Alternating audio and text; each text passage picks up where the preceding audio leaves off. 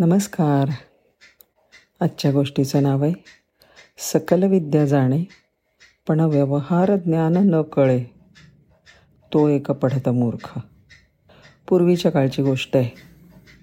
पंडित विष्णुदत्त शास्त्री हे ज्योतिषशास्त्राचे गाढे अभ्यासक होते. उत्तम ज्योतिषी होते. त्यांची पत्नी पहिल्या वेळेला प्रसूत होणार होती. त्या काळी बाळणपण घरीच होत असे. बाळाची पत्रिका तयार करण्यासाठी जन्मवेळ नेमकी हवी म्हणून पंडितजींनी सुईणीला सांगून ठेवलं होतं.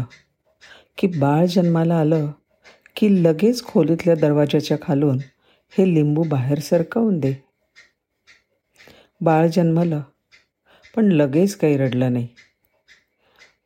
तेव्हा सुईणींनी त्याला हातात घेतलं. त्याच्या पायाच्या तळव्यांवर एक हलकी चापट मारली. पाठीला चोळलं. पायाला धरून उलटं केलं. तेव्हा शेवटी ते मूल रडायला लागलं. मग दाईने दरवाजा खालून लिंबू बाहेर सरकवलं. आणि पुढच्या कामामध्ये ती व्यस्त झाली. लिंबू बाहेर आलं ती वेळ धरून पंडितजींनी बाळाची कुंडली मांडली. तेव्हा त्यांना असं आढळून आलं की मुलाच्या कुंडलीत पितृहत्या योग आहे. म्हणजेच आपल्याच मुलाच्या हातून आपल्या स्वतःचा मृत्यू होण्याची शक्यता दाट आहे. पंडितजी हे भविष्य बघून फार दुःखी झाले. पितृहत्येच्या पातकामधून आपल्या मुलाला वाचवण्यासाठी कोणाला काहीही न सांगता ते घरातून निघून गेले. बोलबोल म्हणता ह्या गोष्टीला सोळा वर्ष उलटून गेले. मधल्या काळामध्ये मुलगा आपल्या वडिलांबद्दल आईला घरातल्यांना नेहमी विचारे. माझे वडील घरातनं का निघून गेले? ह्या त्याच्या प्रश्नाला कोणचंच उत्तर कोणाला देता येत नसे. त्याला फक्त उत्तर मिळे तुझा जन्म झाला आणि तुला न बघता तडका फडकी ते घरातनं निघून गेले. ह्याच्याशिवाय आम्हाला काही माहिती नाही बाबा. ह्या दरम्यान पंडितजींचा मुलगा आपल्या वडिलांच्या पावलावर पाऊल ठेवून मोठा ख्यातमान ज्योतिषी बनला. त्या वर्षी राज्यामध्ये पाऊस पडला नाही. सगळेजण हवालदिल झाले होते. राजाने दवंडी पिटवली की जो कोणी पावसाचा अचूक अंदाज लावेल त्याला त्याच्या अपेक्षित बक्षीस मिळेल. पण चुकीची माहिती दिली तर फाशीची शिक्षा होईल.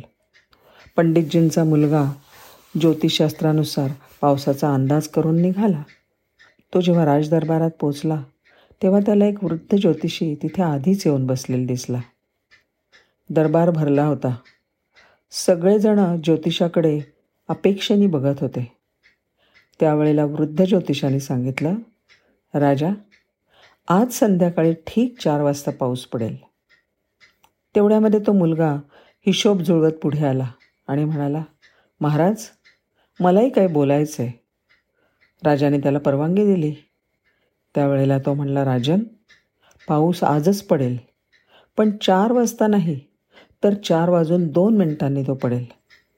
हे ऐकून त्या वृद्ध ज्योतिषाचा चेहरा अपमानाने अगदी लाले लाल झाला. आणि मग त्याने आणखीन एक भविष्यवाणी केली. तो म्हणाला महाराज नुसता पाऊसच नाही तर पावसाबरोबर पन्नास ग्रॅमच्या गारासुद्धा पडणार आहेत. गारपीट होणार आहे. मुलाने पुन्हा हिशोब केला आणि म्हणला महाराज गारा पडतील पण एकसुद्धा गार पंचेचाळीस ते अठ्ठेचाळीस ग्रॅमपेक्षा जास्त होणार नाही. पन्नास ग्रॅमची गार तर तुम्हाला सापडणारच नाही. आता हे प्रकरण पेटलं होतं. लोक मोठ्या आतुरतेने संध्याकाळची वाट पाहू लागले. साडेतीन वाजेपर्यंत आकाशात एकही ढग नव्हता. पण पुढच्या वीस मिनिटांमध्ये क्षितिजावरून ढगांची फौज उभी राहिली. आभाळ काळवंडून गेलं विजा कडकडायला लागल्या. अंधार पसरला. आणि सर्व मंडळी चार वाजण्याची वाट पाहू लागले. चार वाजले पण तरीही पाण्याचा एक थेंबसुद्धा खाली पडला नाही. मात्र चार वाजून दोन मिनटं होतानाच जोरदार धुवाधार पाऊस सुरू झाला. म्हाताऱ्या ज्योतिषाने अविश्वासाने आपला माथा खाली टेकवला. पाऊस चांगला अर्धा तास झाला आणि त्यानंतर लगेच गारांचा पाऊस पडायला लागला. राजाने गारांचं वजन करून घेतलं. एकही गार पन्नास ग्रॅमची निघाली नाही. सगळ्या गारा पंचेचाळीस ते अठ्ठेचाळीस ग्रॅमच्या होत्या. आधीच घालून दिलेल्या अटीनुसार वृद्ध ज्योतिषाला सैनिकांनी अटक केली. आता त्याला फाशी होणार होती. राजाने त्या तरुण मुलाला सांगितलं तुला काय हवं ते बक्षीस मागून घे. त्यावर तो मुलगा म्हणाला महाराज ह्यांना सोडून द्या. राजाच्या इशाऱ्यासरशी वृद्ध ज्योतिषाची सुटका झाली. राजाने त्या मुलाला विचारलं अरे संपत्ती मागण्याऐवजी तू ह्या अनोळखी वृद्धाला मुक्त का केलंस? त्यावेळेला त्या तरुण मुलाने स्वतःचं तोंड हाताने झाकून घेतलं आणि काही क्षणांनी आपले हात बाजूला केले. त्याच्या डोळ्यातनं अश्रुधारा वाहत होत्या. तो म्हणाला मी त्यांना सोडवलं कारण हे हेच माझे बाबा आहेत जे मला सोळा वर्षापूर्वी सोडून गेले होते. हे आहेत विष्णुदत्त शास्त्री. वृद्ध ज्योतिषाला मोठा धक्काच बसला. राजानी तरीही त्या मुलाला काही बक्षिसी दिली आणि दोघंजणं बाहेर पडले. विष्णुदत्त म्हणाले अरे तुला कसं कळलं की मी तुझेच वडील आहे म्हणून? मुलगा रडत होता आणि रडता रडता हसत म्हणाला बाबा ह्याचं कारण असं की तुम्ही आजसुद्धा आकडेमोड बरोबर करता. पण निर्णय देताना शहाणपण बिलकुल वापरत नाही. म्हणजे काय? आता आश्चर्यचकित व्हायची पाळी विष्णुदत्तांची होती. अहो बाबा पावसाची सुरुवात बरोबर चार वाजताच झाली होती. पण पावसाचे थेंब पृथ्वीवर यायला थोडा वेळ लागेल की नाही? तुम्ही सांगितलं त्याप्रमाणे गारा पन्नास ग्रॅमच्याच होत्या. पण जमिनीवर येईपर्यंत त्या एक काही प्रमाणात वितळतील की नाही? आणि आणि तुम्हाला एक सांगतो. मुलाचा जन्म होताच सुईण कशी काय लिंबू बाहेर सरकवेल? तिला ही नवीन जन्मलेल्या बाळाची काळजी घ्यायला थोडा वेळ लागेल की नाही? आणि ह्या काळामध्ये ग्रहांची जुळणीसुद्धा बदलू शकते हो की नाही? पुढे तो म्हणाला आणि त्यामुळे पितृहत्या योगसुद्धा पितृरक्षक योगामध्ये बदलू शकतो. बरोबर आहे ना? आता पंडितजींच्या नजरेसमोरून आयुष्यभर त्यांच्याकडून झालेल्या चुकांची मालिका जिवंत झाली.